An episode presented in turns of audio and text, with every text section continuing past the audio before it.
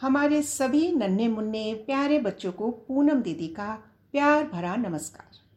बच्चों, आज का दिन बहुत खास है। आज विश्व गौरैया दिवस है। विश्व गौरैया दिवस पहली बार सन 2010 में मनाया गया था।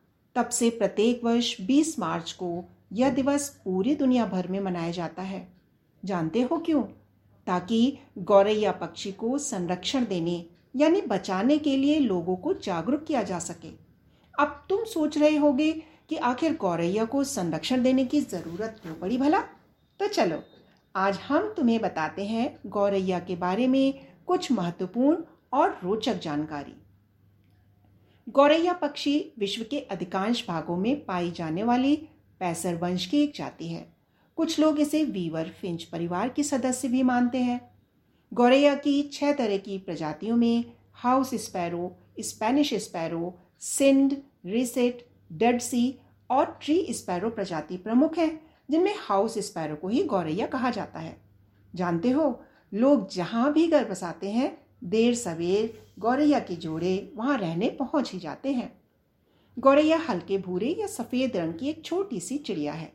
इसके शरीर पर छोटे छोटे पंख, पीली चोंच और पैरों का रंग पीला होता है। नर गौरैया के सिर के ऊपर और नीचे का भाग और गालों पर भूरा रंग होता है। इसका गला, चोच और कालों पर काला रंग होता है, जबकि मादा के सिर और गले पर भूरा रंग नहीं पाया जाता। नर गौरैया को चिड़ा और मादे को चिड़ी या चिड़िया और फिर चिमनी भी कहते हैं।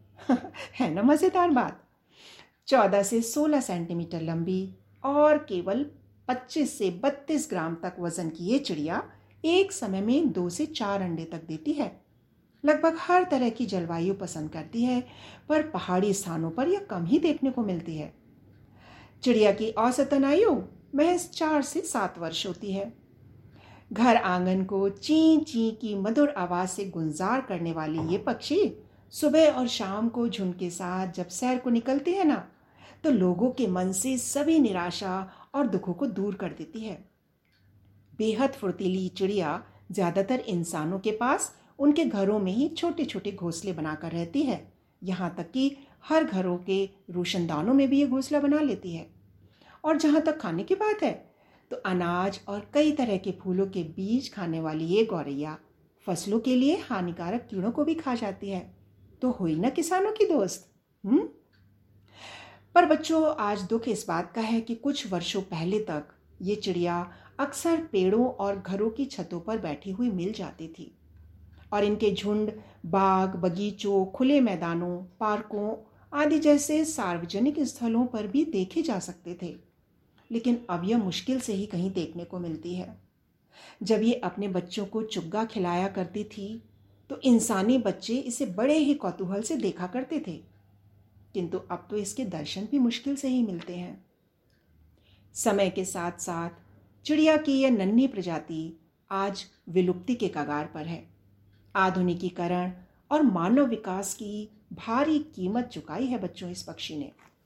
बच्चों, गौरैया की घटती संख्या के बहुत सारे कारण हैं, लेकिन मुख्य कारण है भोजन, जल और घोंसलों की कमी और तेज़ी से कटते पेड़ पौधे गौरैया के बच्चों का भोजन शुरुआती 10-15 दिनों में तो सिर्फ़ कीड़े मकोड़े ही होते हैं, लेकिन आजकल खेतों से लेकर गमले के पेड़ पौधों में भी अंधाधुन इस्तेमाल होने वाले रासायनिक कीटनाशक पदार्थों का उपयोग, इसके अलावा मोबाइल फ़ोन और मोबाइल टावरों से निकलने वाली हानिकारक सूक्ष्म तरंगें गौरैया के अस्तित्व के लिए खतरा बन रही हैं।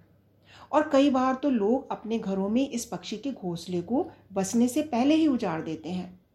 बहुत सारे बच्चे इन्हें पकड़कर इनके पैरों में धागा बांधकर इन्हें छोड़ते हैं, जिससे या तो ये किसी पेड़ की टहनी और शाखाओं में अटक जाती हैं कई बार तो पतंग के माझे में भी फंसकर इन पक्षियों की जान चली जाती है।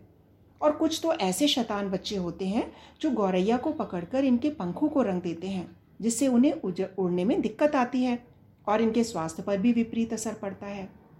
इसीलिए बच्चों, गौरैया समेत दुनिया भर के हज़ारों पक्षी आज हमसे रूट चुके हैं। जानते हो, गौरैया को बचाने की कोशिश में दिल्ली सरकार ने गौरैया को राज पक्षी घोषित किया है। बच्चों, आज ये नन्ही गौरैया अपने अस्तित्व के लिए, हम मनुष्यों और अपने आसपास के वातावरण से काफ़ी संघर्ष कर रही है। किसी ने कहा भी है, चिड़िया करती एक ही पुकार, मुझे बचाओ, मेरा ना करो संहार। गौरैया पर मंडरा रहे खतरे के कारण ही सुप्रसिद्ध पर्यावरणविद मोहम्मद ई दिलावर जैसे लोगों के प्रयासों से आज दुनिया भर में 20 मार्च को विश्व गौरैया दिवस मनाया जाता है। ताकि लोग इस पक्षी के संरक्षण के प्रति जागरूक हो सकें। दिलावर जी द्वारा शुरू की गई पहल पर आज बहुत सारे लोग गौरैया को बचाने की कोशिश में जुटे हुए हैं। बच्चों, मानव को सदा ही अपने आसपास रहने वाले प्राणियों के लिए दयावान और संवेदनशील होना ही चाहिए। लेकिन पंछियों के लिए हमारा दायित्व कुछ अधिक होता है, क्योंकि ये बेहद नाजुक होते हैं। हम मनुष्यों को गौरैया के लिए कुछ ना कुछ तो करना ही पड़ेगा। वरना ये भी मॉरिशस के डोडो पक्षी और गिद्ध की तरह पूरी तरह से विलुप्त हो जाएँगे। अब तुम सोच रहे होगे कि भला हम क्या कर सकते हैं? तो बस इतना करना है कि हम सभी अपने घर की छत पर लकड़ी का घर या फिर हरे नारियल को थोड़ा काट कर छत पर लटका के नन्हे गौरैया के लिए घर बना सकते हैं। और थोड़ा सा अनाज पानी की व्यवस्था करके इसे बचाने का प्रबंध कर सकते हैं। तो बच्चों, आज हम सब विश्व गौरैया दिवस के अवसर पर मिलकर ये संकल्प लें कि गौरैया को बचाने के लिए हम सभी प्रयास करेंगे और पूरे मन से प्रयास करेंगे। तभी तो ये हमारे बीच अपनी चहचहाट बिखेरते रहेंगे और तभी होगी विश्व गौरैया दिवस की सार्थकता। है ना?